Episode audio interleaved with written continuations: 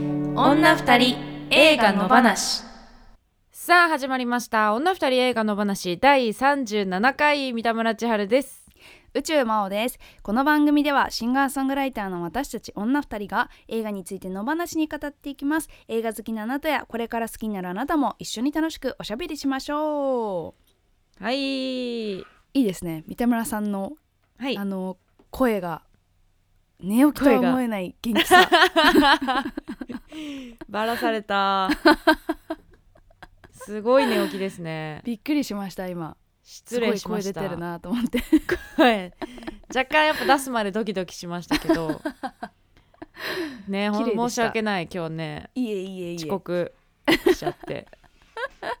本当に日ちょっとねあの午はい前中という我々にしてはちょっと早めな、まあまあごまあ午前中っていうかもう時間ねほぼ昼なんですけ どそうですねはいすいませんね、でもやっぱねこのね、うん晴れてる日のこれぐらいの時間に寝るっていうのが超気持ちいいんですよ ねそうですね。まあ晴れてるかどうかも私は知らずに寝てましたけ ど。いやだって昨日の結構夜遅くまで、うんちょっとこうマンクについていろいろ勉強してたわけですよ。おおはいはいもう一回見たりとかね、うんうんネットフリックスで。やっぱそしたらこうなるよね。勉強疲れそうそうそう勉強してました。はいはいなんかこう一夜漬けして結局テスト寝坊するみたいな朦朧としてよくわからな朦朧としいてみたいな。そういうやつを久々に経験してますけなるどほはい、はい、でもだ大丈夫ですよ。もう元気いっぱい。そうですね声からはもう全くはい。問題なしって感じですね問題なしかどうかわかりませんけ ど、ははいい、頑張りますよ。はいいや、もうこうやってさ、だから、ね、朝とかバタバタするじゃないですか、皆さんもね。、うそうですねで、あのー私、視力がすごい悪いので、はいはい裸眼だともう何もできないわけですよ。うだんはかい、らコンタクトなんですけどね、え普段そうなんだはいはい、はいい。もう高校1年生からもうずっとコンタクトえー、なしでいはい生きていけない体なんですけど、うんうんあの最近あらあのは知った視力矯正法がありまして、ほう私もあの中学1年生ぐらいからコンタクトレンズであすそうな んだなんか目良さそうだけどねいやダメですねもう イメージ、あのー うん何ですか本当に多分外したら裸眼だと色、色ぐらいしか判別できないみたいなあそうなんだじゃあ同じくらいぐらかいかなままおちゃんの方が悪いぐらいかもしれない、うんうんはいそうそうあのーレーシックっていうのはねあのん知ってて、ありまちょすっねと興味あったあるんですよ、はいあったんですよ、うんいつかやりたいなみたいな、うんでもやっぱちょっと怖いなというのもあったりして、っはいていうのがあったんですけどあのキャリーパミュパミュうんのはいなんかがたまたまツイートしてるのがなんか流れてきてなんかコンタクトレンズを埋め込むっていうそういう手術があってうわあ一生つけてそなんかう元を直すっていうよりか上からかぶせてそう手術しちゃうみたいなそうでえも、とんでもないすごいあの本当そうなんですよ毎日つけなくてもいいし、へーもうずっとつけっぱで入れるっていうでしかもあもしなんかちょっと合わないなとか、ーうんまあなんか仮に失敗しちゃったみたいなね、うんことがあったとしても取れるんですようわもう一回ーなんかすごい話ですね考えただけでなんかムズムズしてくる もぞもぞしてくるえもうそのどっちの 怖いってやつい怖くてあーいやでもレーシックはうん角膜を削るみたいなじゃなあるじゃないですか、あそうなんだそうレーシックはなんか一回角膜を外して、えでその下の何かを削ってまた角膜を戻すみたいな、そういうやつなんですよだからその戻れないんですねあーなるほど一回やっちゃったらうん良くも悪くも元の視力にはな戻らないそうんうだけどそれはその埋め込み型コンタクトレンズみたいなやつはうん戻れるからっへえていうのを知って最近知って、気になってる、あだからうーん、毎朝ねバタバタしながらつけなくうんてそういですいねんだみたいな、うんあとえソフトソフトですかハードですかえどっちもなんかわかんないどっちもいけんじゃなかったかななんかそういうもうあじゃあ概念三田村さんがっ使ってるのあって私か私ソフトです、ソフトだとその、うんあれですよね交換するってことですよねあしますします、ねえだからあそのハード私もソフトなんですようんうんうんでだからそのあもうすぐ切れそうとか買いに行かなきゃとか、それが一番めんどくさい、そうするとまた眼科行かなきゃいめけないんとかどくさいよねわねかりますあうんまた眼内コンタクトレンズだ、うわーへえまあそうでもレーシックは確かにうん、効果なかったとか、失敗しちゃったとかそういう人の話結構聞くからねたま怖にいとね思って、ううんんそうなんねです成よ功してる人もいるんでしょうけどねうんうんうんねそうでもなんて言うんだろうある意味こうちょっとコンタクト外したりつけたり眼鏡つけたり外したりがこ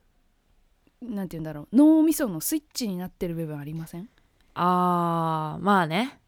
まあね今日なんてまさにうん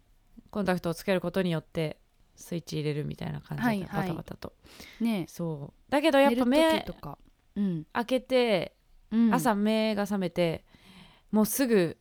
いろいろ見えるってうんいううん世界はちょっといいなと思うけどねちょっともうそれって随分記憶にないじゃないですかうん我々子供の頃からこうぼやっとした世界を生きてるとそう朝起きたらまずぼやっとしてるみたいなそうなんですよねえいきなり目が見えるようになってたらでもちょっとちょっ想といいよ像ねできないけどいいっすよねさなんかそういうさ目が悪いとかもうんやっぱサバイブ能力がすごい低い確かにじゃない、何か起確きたか時ににあそれ思った、うんうん、避難用の眼鏡みたいなの作らああなーき言ゃうなよって思ねってたそれ言うよね、けどなかなかさうんねえねえできてる人多分少ないと思うんだけど、うんうんそうあと私はその金槌だからはいそういうあ、まあ、日本沈没の時にも言ったかもしれないけど、はいいい ろんな意味でサバイバル能力が確こかうに、低いなっていううのはん、思ってて、水の中でコンタクトレンズ見えないですもん ねあほんとそうだよねほんだとからそういざ目開海けれになバいしーバシャンやられたらうわももうう視界も奪われるし視界もだし泳げないし泳げない しもうあーどうしようもないよ死ぬしかねないね本当にえねえねそういうえ能力をねだからうん思うとちょっと不安に本な当でするね昨今です。うんでもやっぱりそれこそそうやって日常的にその体に不安がある人っうんうてんそういうこと考えてるわけじゃないですか、そうですね、まあ、本障当に害もうがあったり、うん全然目が見えない人とか、そうですそねういう人のためにもねなんかこう人だったり装置の助けがなくしてうん、自由により自由な行動範囲を得られる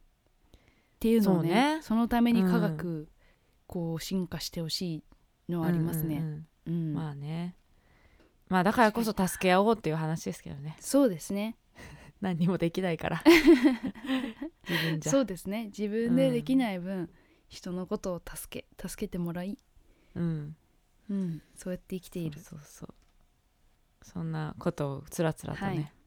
うん、うん眼内コンタクトレンズのことを調べたりしてますなるほどまおちゃんはどうですかそうですね最近ですよね最近です最近は特そうですね特に、うーんないとですか特 に特に変わらずですかね。まあちょっと寒くなってきたかなっていうね。寒くなってそうそういうねそれはあるうね、んあります ね。はいあとうちらで言ったらはい。あのーちょっと新たな動きをしてるじゃないですか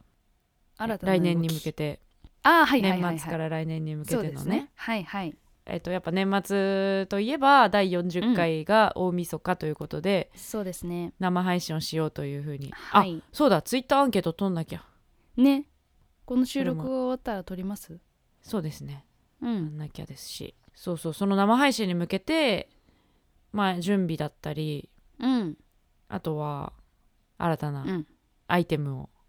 作るべくやってうんますよ、ちょっとそこはね楽しみうにん皆さそんうにではすね楽しみに待っててほしいところ。でももう来週にはねお知らせおし知たらいでせすしねたい。そうですね。うん来週いろいろお知らせしましょうかねそうしましょ来週お楽しみう。にはい。 2021年も近づいてきますしそうですねなんかだんだん来年というものが近づいてきて、うんなんかよりちょっと厳しくないかみたいなうん気分になったりとか、でもワクチ2021ン年の接種始まったんですよねロシアかなんかでねえそういうのがうまくいってどうどういうスピードでそういうのが普及して、どうういうスピードで準備が整えば来年の夏なんだろうっっていう、なんかその確かにこの季節の時間の進み方が今年ちょっとやっぱ変だからうんえもう気づいたら来年2021年じゃんみたいな結はい構あっという間だなみたいな、そうですね、うんうんはい来年に向けてお楽し我々みも準に備はい、はい、頑張っていきましょうそでですねは行きましょう毎週一つの作品を取り上げて語っていきます今週の作品はデビッド・フィンチャー監督マンク女が二人集まれば映画の話で日が暮れるダラダラズルズルゆるゆると今日も平和な木曜日今日も平和な木曜日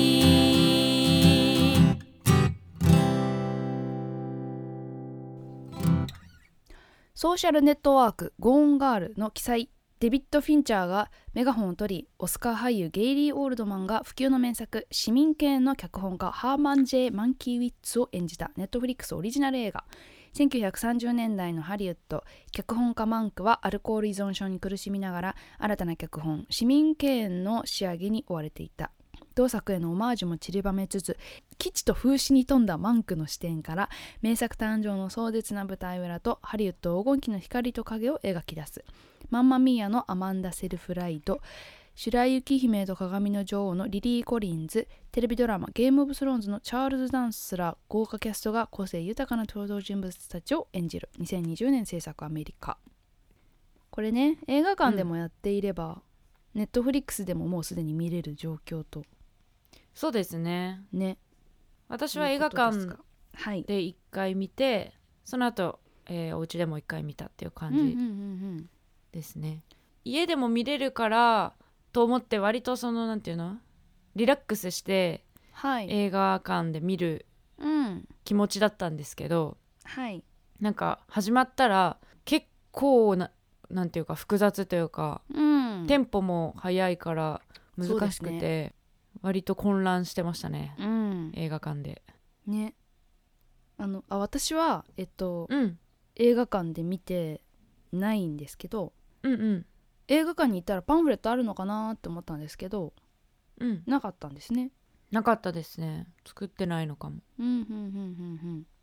でもパンフレットってものもこれからちょっと時代遅れになったりするのかなネットで読めるじゃんみたいな記事読めるじゃんみたいになったうんそうですどうなんでねしょうね日本以外の国ではパンフレットってどれぐらい主流なもんなんだろ確かにあうのデジタまあ日本でもあんルま買わないけどうんデジタルでやってましたねあの「ミッドナイトスワン」っていう映画は、へえあのー紙じゃなくてそえう Kindle とかあの、はいはいはいはいスマホとかでー、読あめーでる見れるんだそうになってましたね、えーじゃあそういうのも出てくるんでしょうね。うんでもパンフレットが欲しい作品ですねこれねはちょっと解説がいろいろ欲しくなりますうね。んじゃあマンク見たよはいという方からのメールはいはい、行きましょえっと板村さんと同じく映画館で見てる方、えーロンペさん、うん、マンク立川シネマシティで見てきました。市民権脚本執筆そしてハリウッド黄金期の裏側を描く内容ということで事前に映画「市民権」を久々に見直し準備をしっかりして映画館へモノクロモダラルというこだわり新作なのに往年の映画作品を見ているような感覚もあり自分が見た映画館立川シネマシティはシティはシネマ1という旧館シネマ2という新館の2階に置かれているシネコンなのですが今回のマンクはシネマ1の上映でとてもしっくりきました極上爆音上映などで有名なのがシネマ2ですう、脚本執筆の話なので時系列についての話とかも面白かったです。えーマンクを見ている途中でお腹が痛くなってしまいこれは我慢できるか、トイレに行った方がいいかと迷ったんですが見逃した場合はすぐにネットフリックスで見れるじゃんと思いトイレに行きましたその後はとても集中して作品を見ることができてこういうメリットもあるなと思いましたということで、うーん確かにそういう安心感ありますねあるあるけどやっぱこうドキドキするよねうんうんそうあとだからやっぱなんか人がいっぱいいるとた立つとすごい目立っちゃうし迷惑になるっていうので、我慢しちゃいますよね、やっぱねあーそれはあるうねんえー立川シネマシティって結は構その、こだわってるらしいですね私もそうなんだのシネマ2知らなにかったしか行ったことないんですけど、うん、うん、そこはかなり音にこだわってるから音楽映画とかもよくやってたりとかあしてーますけれど爆音上映とかねね一回行ってみたいんだよな、爆音上映とか上う映んとか、あと応援上映みたいなのもあはいはい応援上映ね、私もそう行ったことないんで、そういうの行ってみ気にたないりなとますねはいはいありがとうございますありがとうございます。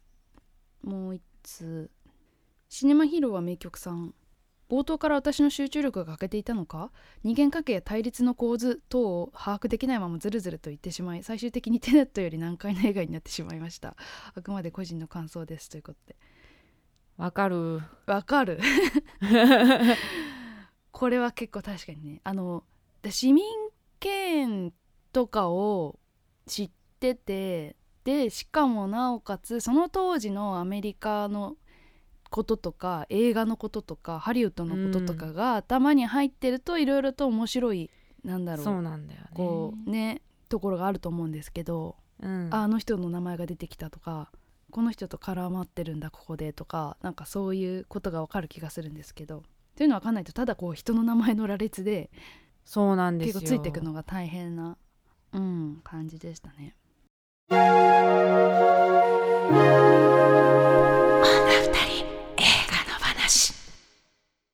女二人の推しポイントこの映画の推しポイントをお互いにプレゼンしようというコーナーですおいじゃあ今日は私からはいお願いしまいす。きます三田村千春的推しポイントその1いろんな筋肉が鍛えられますいやまさにね今のシネマシネマヒーローは名曲さんのメール、はい、でも喋ってたように前提知識がすごい必要な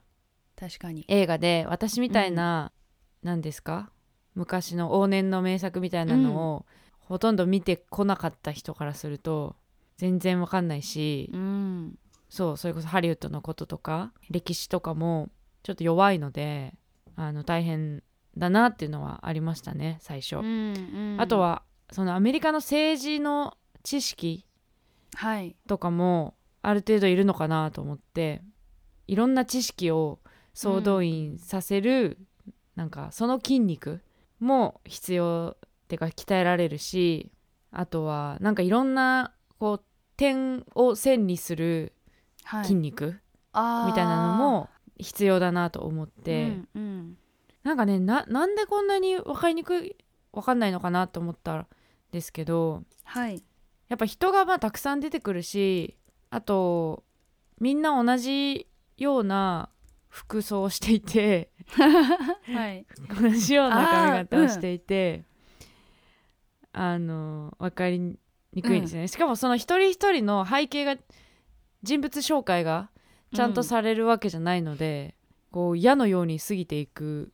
けどい実は大事な人だったりするから、うんうんうん、なんかそこをつなぎ止めるのが大変だなというだからそういういろんな点を線にしていく作業を結構自分でやる必要があったりするのかなと思いましたあとねえーとマリオン・デイビスっていうはい女性のブロンドの大事なキャラクターがいるんですけど、彼女は、えっと、ハーストっていうメディア王ですね、はい、市民権のモデルとなったうんうん、人の、まあ、愛人なんですよね、そう、ね愛人なんですけどそのマリオンがねパパって呼ぶんですようん、ハーストのことをだか呼んでた。らそれがすごい紛らわしくて本当に親子なのかな娘だと思ってたんでですよねそうどう娘なんだけどでもなんかちょっと愛じななんか愛してる的なことも言うし、うんうん、あ結構じゃあ最後の方までそう思ってたっていう私は最後までずっと思ってましたあねなるほど最初そ見れた時はは、混ね、乱しますね混乱する、ねでしかも、ま、そのマリオンのことをおばおばっていううん、呼ぶ人も出てくるでしょ でだからでもおばとおいっていううん、年齢差じゃなかった、年齢差じゃないないなとか、うん、どういうんこの人の親がああでみたいな なんかそういうこととかすごい考えちゃって見てる 間に確かになそういうのがややこしかったなって思いました、うだすうんだからそういういろんなこう読解力そうですね読解筋みたいなのも、うんあの鍛えられるので本当にいろんな筋肉が必要だなとうん思いでますした、ねあとは白黒解読筋っていうのがあって確かにやっぱカラー白見黒慣ってれてやるっとぱちょっとねそうなんですよねうんやっぱいかに今まで白カラーであることで情報量うんがあったかっていうそうですねことを思うんですけど、やっぱ白黒ってだけで人の表情が分かりにくかったり、うん人の見た目でそその人物を見分けるっていうところろがあったり、やっぱ情報量少ないんだなと思いました。そうですねうんあれが普通だったんですもんね昔はねそうですよね音さえまあなかったうんしも音さえかなかったっていうったねね、うんうんうんなので、うんまあ、そういう、まあ、総合して言うといろんな筋肉を総合して言うと、映画筋っていうああ筋肉なんですけど、はいはいはいやっぱ映画筋が鍛えられて、そのテネットもねすごい難しかったですけどはいはいやっぱだんそだんれとはちょっと違いますもんそういうねのそう見てると、うんだんだん怖いものなくなってくるっていうああ効果がはい期はい待できるなと思いましたね、いろんな映画を見ているうちに鍛えられるなと思いました、そうですよねうん、集中力とかうんなんか今回合わせてやっぱり市民権も見ないとっていう感じで見たじゃないですか、まず市民権の時点で結構訓練じゃないですかそのそれこそ白黒そう金ねとか、うんなんかあと昔の人の会話のテンポとかなんか早くないですか昔の人早いねえ確かなんにであんな早口で喋んのかなあれってテープの問題なのかなあーでもなんか日本の昔のも早いよね早いですよねあなたなんとかなんとかなのみたいななんか そうそうなんか確かになあれでも男の人の声とかもすごい「なんとかかんとかでなんとかかんとかだろう」みたいななんかちょっと早い、うんうん高くなってる気がするからああれテープがちょっと劣化とかで縮まってんのかなとそかうなんかな本当にどうなんのかねそこは分からないですけどねさらっと出て最初ねさらっと初登場して、さらっと名前だけ言われる人がはいすごい大事な人だったりして、うん、いやそんな大事な人っぽくなかったけどみたいなそうですね言っといてよみたいな覚えとくからうんみたいな確かに感じがすごいありますだから、うんやっぱ一回じゃ全然わかんなくてうん夜なべしますよねそれはっ ていう市民権も含めて2回ずつ見ましたねでも市民権はうんなんかの方が全然わかりやすかった、おーうんね話としてはねすごそういですね探偵ものというかうんミステリーなそうですところねありましてはいそんな感じでございます、ありがとうございます。ありがとうございます。 まずはそのなんていうか、ネットフェリックスで見れるからこそのなんかちょっと難解なものを用意しとくみたいな感じちょっとあるかなって。それ逆何はね回そもの見る前ね提みたいな。あの難しいというかそのそういう、見る人を選ぶからこそネットフリックスしかやんないんじゃないああ、うんうんうんうんうん。ネットフリックスだから難しくしとこうというよりかは、なんかそっちな気がする他うんの手あげないというかうんうんうんうんそうですねであまりにもちょっと我々からすると市民権が、うんまあ、名作なのは名前だけは知っていたけれども、うんそのあまりにも昔の映画すぎてうんなんかこう全然視野に入ってなかったというとこもうんあり、そういう人も多いんじゃなかろうかとちょっと思いましたけどねうんそうでだすからねねネットフリックスで映画好き向けに作るっていうねうんうんもしかしたらあるのかもしれませんねえっとじゃあ私も行きます、えー宇宙魔王的推しポイントその1映画の現場の興奮が味わえるこれはやっぱりその「市民権」という映画が撮られた時代だったりその頃のハリウッドに対する愛情とか憧れとかそういうものをデビッド・フィンチャーさんは、えー持っていてそういう映画に対する愛とか時代に対するノスタルジックな愛情だったりとかなんかそういうものをすごく感じているのかなと思ったんですけれども、うんうんあのハリウッドの撮影所をはい最初に出てくるね、でそうそうそうそう、出てきてでそのなんかあの流れもいまいちよく分かんなかったんですけど 私も。いやねそのいっぱなんいか脚連れてか本れて家の仲間脚本家仲間みたいなのがいっぱいね部屋にね、うんうん行ったんですよねそのマンクの部屋に。はいでそこに行くたどり着くまでに撮影所の中をこう通ったりとかうんしていくわけですよね。でその時のなんかこう賑やかさエネルギッシュさみたいなところが、まあこうそのテンポの速いジャズみたいなのが流れててワクワクするような感じで行くんですよねそこまで。でうんうんそこについてからも、そのすごくその想像力豊かな男たちが物語についてテンポよく会話してくうんこの物語はこういうところから始まってこういう風になってこういう風になってっていうのを脚本家たちが喋るんですよねふざけてるみたいな感じでうんなんかその楽しさっていうか作るはいはい現場の楽しさみたいなのをそこですごういんバチーンって感じて、うん、なんかこれがみんなが憧れてたハリウッドなんだろうなみたいなそういうパワーのある感じっていうか才能のある人たちが集まってみんながこう作り上げてるみたいななんかそういう楽しさみたいなのをそのシーンですごい感じたのでなんだかよくわかんないけど登場人物いっぱいいるし、うんよくわかんないけどなんかララランド見てるみたいな気分うんララランドのあの女の子もそういうハリウッドに憧れてはいはいはい来てっていうところでこう撮影所を歩いたりするシーンがうんありましたけど、なんかそういう時の感じがすごいしてあエそネルギこーがはねうん、エネルギーがあって白黒だし、昔の映画っ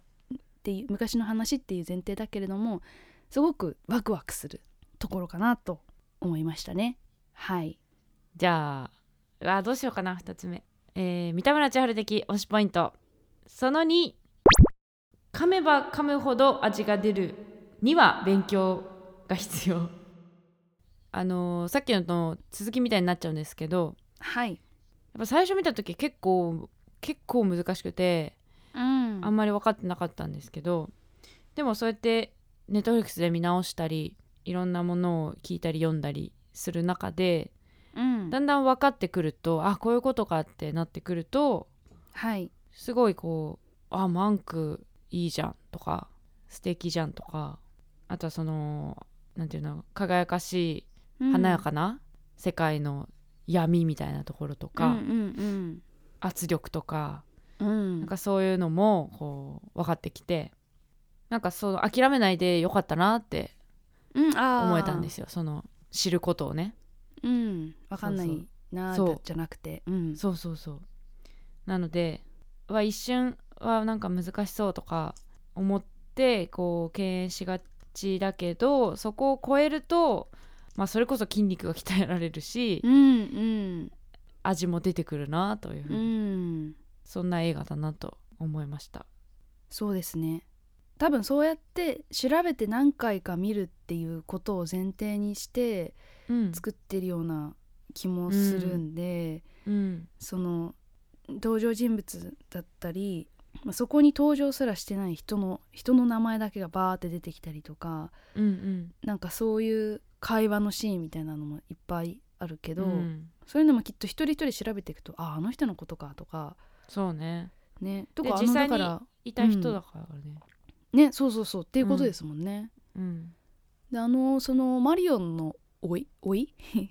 はいはい。おいにチャーなる人物チャールチャールズチャーリー。チャーリー。チャーリー彼もきっとなんか有名な人なんでしょうねきっとねそうなんですよ。私大事な彼とこ全に然出てるってことは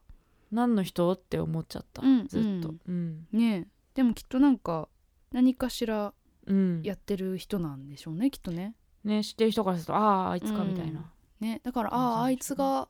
あいつがマンクにこういう風にってたり世話になってたりしたんだとかって思うとんなんかまたあったりするのかもしれないですね。そうですねねえなんか勉強すればするほど面白そうですね。うんううんん、はいはいじゃあ行きます。はい宇宙魔王的推しポイントその2映画の責任とは何か考えます、まあ、これは何にしても言えると思うんですけど自分がやることに対する責任っうんていうことを意識するなと、うんあー仕事に対する責任うん、みたいなと、か、えっと、まあ、そのマンクが言ってたセリフですごく印象に残ったんですけど暗闇の映画館に入ると観客は映し出されてるものを信じてしまうだからうん我々の責任は重いんだよってうんあーは言っいてたんですよね、すごく大事なところでうんでもそれって映画っていうものは娯楽なんだけどだからこそのこう怖さがあるなっていうのは、うん思ってそれは本当に音楽にも言えることだと思うんですよね。その音楽の力ってすごいんだよってみんな言うのは本当にその通りで怖い方向にもいくらでも使えるのでうん何て言うんだろうみんなを救いもするけど犬笛みたいなことにもなるしうんどうにでも使えると思うんですよね。そうですねだからあのー星野源さんの歌を首相がね安あ倍ーさんがね使ったりとはかいはいしはいたのも効果があると思ったから使ったんだと思うんですよね、うんだからそういうのって本当に発信する側はその先っていうのをうん、常に考えていないといけないなっていうのはすごく思って、まあ、それもだから今そういう報道する人たちとかも、これがどういう見る人にどういう影響を与えるかっていうことに対してちゃんと責任感じてるかなっていうのを、作ってる人一人一人が感じるべきじゃないかなっていうのは思ったりうんうんしましたね。でもそれを感じて悲劇がね映画の中ではうん起きてしまったりするわけなんですけど、そこにその影響力の怖さいろんな人を壊してしまうっていうのは、すごくこの映画の一番怖いところに私は感じました。はい、うん、そうですねあのフェイクニュースをね作ってそうそうそしまうっていうところう。で、うん、あそんな昔からあったんだってねえ、思うしまさにあねの今うん、最近こうよく聞うくん、言葉ではあるけど、そうですね。で、あのそのインタビュー映像でところどころ素人の間に役者を混ぜるっていうそういうシーンだったじゃないですか。うんあれってもう本当に日常的に行われてるテレビとかでは、あーそうそうねうん、表向きにはやってないことになってると思うけど一う応んそのルール的にはダメだってなってるけど、そういうやらせみたいなものっていうのはそうね結構そ,、存在してて、うん、それも分かった上で見てたりする人もいればうん信じ込んじゃう人もいるし、うんっていうことに対して、まあ、見る受け取る側が結局は全てなんだけれども作る側もいや作るそこ側に対して責任を、大事うだよねうんん持たなきゃいけないなといううんのを改めてなんかこうそうですね感じた、うん、シーンでしたね。はいはい、ということで今日はまおちゃんはいと私の違いがはっきり出るうんうんうん、推しポイントで したそうですそうですか。そううんなんかそう思ったアメリカ好きと、あ違う違う違うその私がいかにこう、うここにこの映画に混乱したかっていう い当だや でも私もすごい混乱ししてます。うんいやなんか途中からあこういう映画なんだって思ってなんかなんて言うんだろう一人の男の話かなってしなんていうのうんうん一人の男の苦悩みたいな話かなと思ってまあそういう話だと思うんですけどなんかすごいねそこそうにいまうつとわこるまで入るんだみたいなねまつわるものが大きくてね、うんうんうんねそうそうなんですよ女二人映画の話女二人の極論この映画に関する女二人の勝手な極論を交わそうというコーナーです今日の極論はマンクはなぜ市民経営のクレジットに名前を載せろと言ったのか最初はね結、構うんえー、とクレジット載せなくていいっていう契約うんのもとで書いてたんですけど最終的に半分ネタバレですかこれは、でもまあ一応事実というか史そうか実というかううんうんん、最知っ終てる的人は知ってにる話うんあの共同脚本っていう感じになったのかな、うんうんまあ、それで、えっとアカデミー賞脚本賞受賞したわけですけどうんその映画あの映画を見ているとうんマンクという人はなんかすごくお調子者でどこにもこう属さずにフラフラしているう人っていう、大まかに言うとそういう印象なんだけれどもやっぱりその弱い人に対してちゃんと手を差し伸べて助ける人っうんていうなんかすごく自分を犠牲にする場面ではできる人っていう、なんかそういう人なのかなってあの映画の描き方だとうん、うん思ったのでクレジットに名前を載せることよりもそういうお話をかけてそういう権力者を自分なりのやり方でちゃんと物申すってい権うか力者に対して、うん、うんこう何かを突きつけるっていうことが自分なりにできたからそれで満足ってなるタイプかなって思いきやうん最後にクレジットに名前を載せてほしいっていうふうにオーソン・ウェルズに頼むっていうシーンがあってなんかこうなんでなんだろうっていうのはそうだよね私さっき見たばっかりなんでちょっとまだわ分かってなくて、ああああああうんしかもどう思いリますリスキーだもんねうん名前があそう載るそうことがあっそうそうて自分ねになんか圧力がかかるかもしれないとか、うんなんなら訴ねえられるかもしれないとかさ、うんまあそれはやっぱ自分の中でうん最高傑作が書けたっていうのがあってやっぱそこで自分のしっかり自分の名前を出して、うん、戦うというかうん正々堂々とやるっていうことが責任の取り方っていうことだったのかなう。んそういうその正義感の発露としてのっていうことだったらねうん、なるほど正義感と納あ得とがいはくいうかうんみんなのためにっていうか自分のためにっていうのも大きいんじゃないかな自分うんそういうふうに思われても仕方ないじゃないですかその自分のためにこれは俺が書いたんだぞって言いたいから載せたいっていうふうにうんなこととも取れるようなことを、まあ、その実際のオスカー受賞の時のインタビューなんかでもあ発言してたじゃないですかあのあうんうんオーソン・ウェルズがいない状態で受賞したということが嬉しいみたいな、そのひ皮肉屋だからまれまだより一層難しいんですよ ねそそのうね理解がこっちその、うねどういうことそれみたいな、うんうんうんまあでもそういうその多分まあ自分で一人で書いたっていう、うんうんそうそうってこと言いたかったっていうことですもんね。ううっうていうふうに受け取られるようなことでもあるわけじゃないですか。うんだからそこってその最高傑作が書き終えた段階でこれちょっとやっぱり俺手放したくないみたいになったのかな。ああなんかそういう利己的っていうよりかはそのなんか、うんやっぱ正々堂々とそういう権力みたいなのに立ち向かうんうぞってういうん宣言みたいなことなうんなのかなと思った、そのねそのアピールだったらすごく納得うんがいきますよね、映画の延長で考えると。うん、だからそれが別に誰かのためにそうするっていうよりかはその自分のその責任うんうん感とか、もちろんそこにはその奥さんとか苦労かけてるからそのためにっていうのもあるかもしれないし、うんけどそのやっぱりハーストのことはああ明らかにハーストだと分かるようにこう、うん揶揄してる脚本だからそこで自分の名前が出ないっていうのはなんかこうずるいというかねだし分かってるわけですしね向こうはそういう脚うん本うんをうん書いたということは業界内では出回ってる話なわけだし、みんな分かっているのに名前を出さないっていうのはだったら本自体を取り下げるわぐらいのうん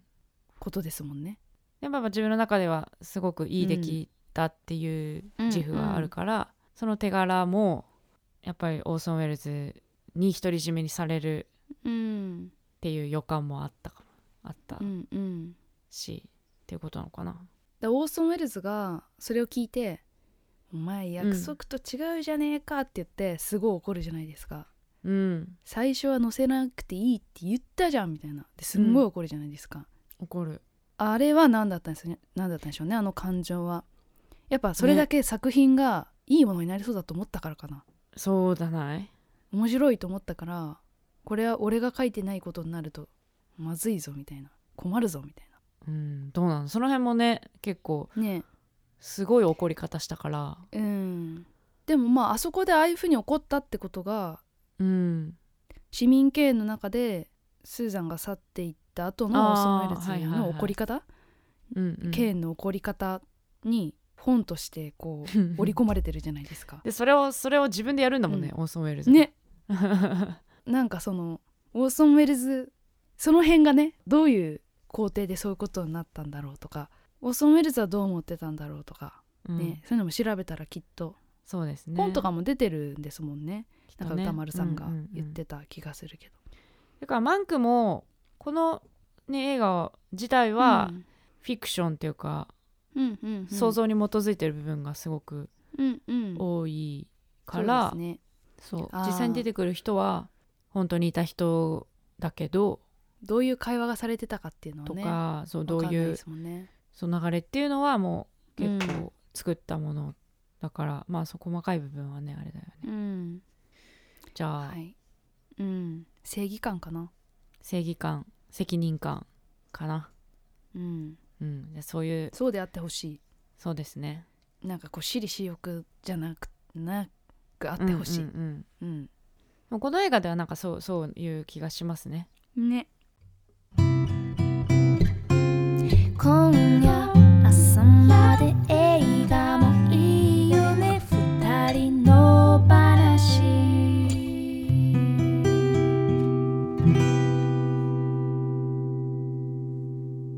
女二人映画の話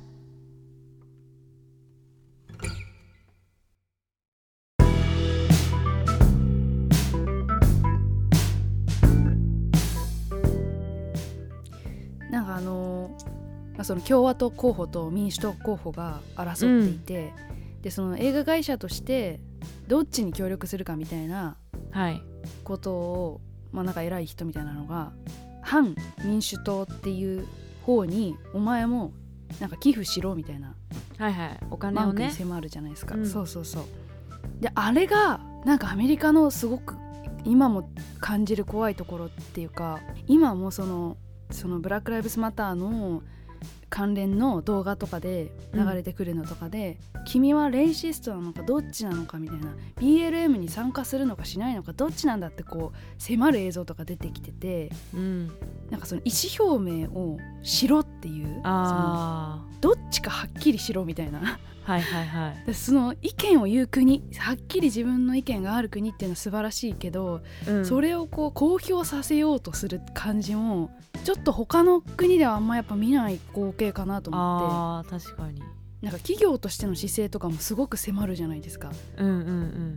ナイキお前はどっちなんだみたいな感うんじとか、うんじゃないと買わないって示したりとか、うんまあ、なんかそれはそれで悪いとかじゃなくてあんまり慣れてない方からすると怖いなって思っちゃうっていうかうんうんそうですねうん、ああいうどっちっていうふうに示すことがやるべきことみたいなうん感じがあるからそういうのはちょっと感じた一瞬うん映画の中でそこがだから全然日本とは違うところ、だよねそうですねうんうん、グラデーションのなんそかうですね国だもんねうんか、そうだ日本はあまりにもみんうなんグラデーシ、白でもない黒でもないどっちでもない方を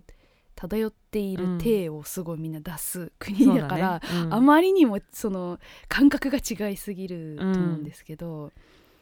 そうですねねはっきりしろみたいな感じがうんすごいいところでもありりうんそうそうそう見慣れてない方からするとこれ言われたら自分はどうしたらいいんだろうとか、まさにあのマンン君みたいな状態になるんじじゃないかなってう、ん、ちょっと冗談でも言ってスって避けたくなるなっていうのはちょっと思ったりして、うんそうですねうんだから本当にいろんなことまあいろんな知識も必要だけどうんなんか周辺のねいろんなことまでこう考えられたり分かったりする、うんう、うんん、映画だなと思いましたあと余談で一個思ったのが、は出いてくる女の人がみんな美人だったっていうそうです ねうんすごい美人だったよねその三者三様の美人でしたねうん白黒だからそう見えるのかあーまあでも美人でしたねうんうんはいはいそれだけです けど じゃあねぜひ、えーマンク見てみたいそなうですねという方はねうんちょっと映画筋を鍛える気持ちで見てみてください市民権と合わせてぜひじゃあ次週の作品ですねはいはい次回12月17日配信の作品は天野千尋監督ミセスノイジーこれまたガラッと変わってうんはい、日本のね、はいそうどう転ぶのか、うんちょっと怖い結構で感じもしますが、はい高、評高評価見る見ますけどね、あそうですか、楽ししみですね楽しみ隣人トラブルもの、はいそして今日新たに発表するのが再来週時事会の配信分の作品これ12月24日クリスマスイブですねはい配信の作品はショーン・コーセン監督ネットフリックス世界征服の野望これ今ま日たもネットフリックス映画そうをですよ見たわけですがま今た年京都はもっていうかみんなネットフリックスにお世話になった1年だと思うんでほんとそうですよね急成長したんですがそれこそ世界征服するんじゃないですかうんこれドキュメンタリーそもそもネットフリックスって何、っていうところをねうんあそうですね勉強したいなって思いました、はいドキュメンンタリーということで、 えじゃあねあらかじめ見て、えーいただいて感想を送ってもらえると番組に反映したいなと思いますこの番組ではあなたからの感想やご意見をお待ちしていますこの作品をが扱ってほしいなどのリクエストも大歓迎ですし過去回の感想はいつでもお気軽に送ってくださいメールを採用させていただいた方には二人の話ステッカーをお送りします住所と本名も忘れずに書いてくださいメールアドレスは二人の話アットマーク gmail.com ですこの番組はポッドキャストと YouTube で聞けますお好きな聞き方でどうぞ YouTube の方はコメントやチャンネル登録グッドボタンお願いしますそして Twitter のアカウントフォローもお願いします感想やご意見は「ハッシュタグ二人の話」をつけてどしどしつぶやいてくださいそしてこの本編を配信した後にさらに喋り足りないことを女二人映画裏の話として喋っています毎週月曜夜8時に女二人映画裏の話のノートに音声配信中ですこちらは1つ100円で購入していただくと聞くことができますノーカットネタバレ大ありの野放しな投稿ぜひ聞いてみてくださいじゃあ告知ありますかはい12月30日、うんカウントダウンジャパンに出ますえっとチケットが当たった当たったよという報告もちらほら聞きますがぜひ感染対策気をつけて楽しみましょう、はい、三田村千春はですね今年最後の配信ライブが決まりまして、えー、12月29日火曜日えーまおちゃんの前日でございます、はいはいはい、えー今年ねまあ今年始めたシリーズですよ全員最善全員最善ボリューム5真昼の忘年会お2020、ーいいですねということであの、今回ライブもするしちょっと皆さんからのチャットも拾いつつの,、あのトークだったりえー、あとはちょっと早いお年玉企画みたいなもものもちょっといろいろ楽しく忘年会っぽく、は今年は忘年会もねできないと思うのではいオンラインで忘年会的なことをしたいなと思ってますので、ぜひ、えー見てください配信チケット販売中ですお願いします、働きますね我々 ね歩きますよ師走幸せですねはい来週も木曜夜8時に配信ですぜひ聞いてくださいここまでのお相手は三田村千春と宇宙魔王でしたさよなさようならら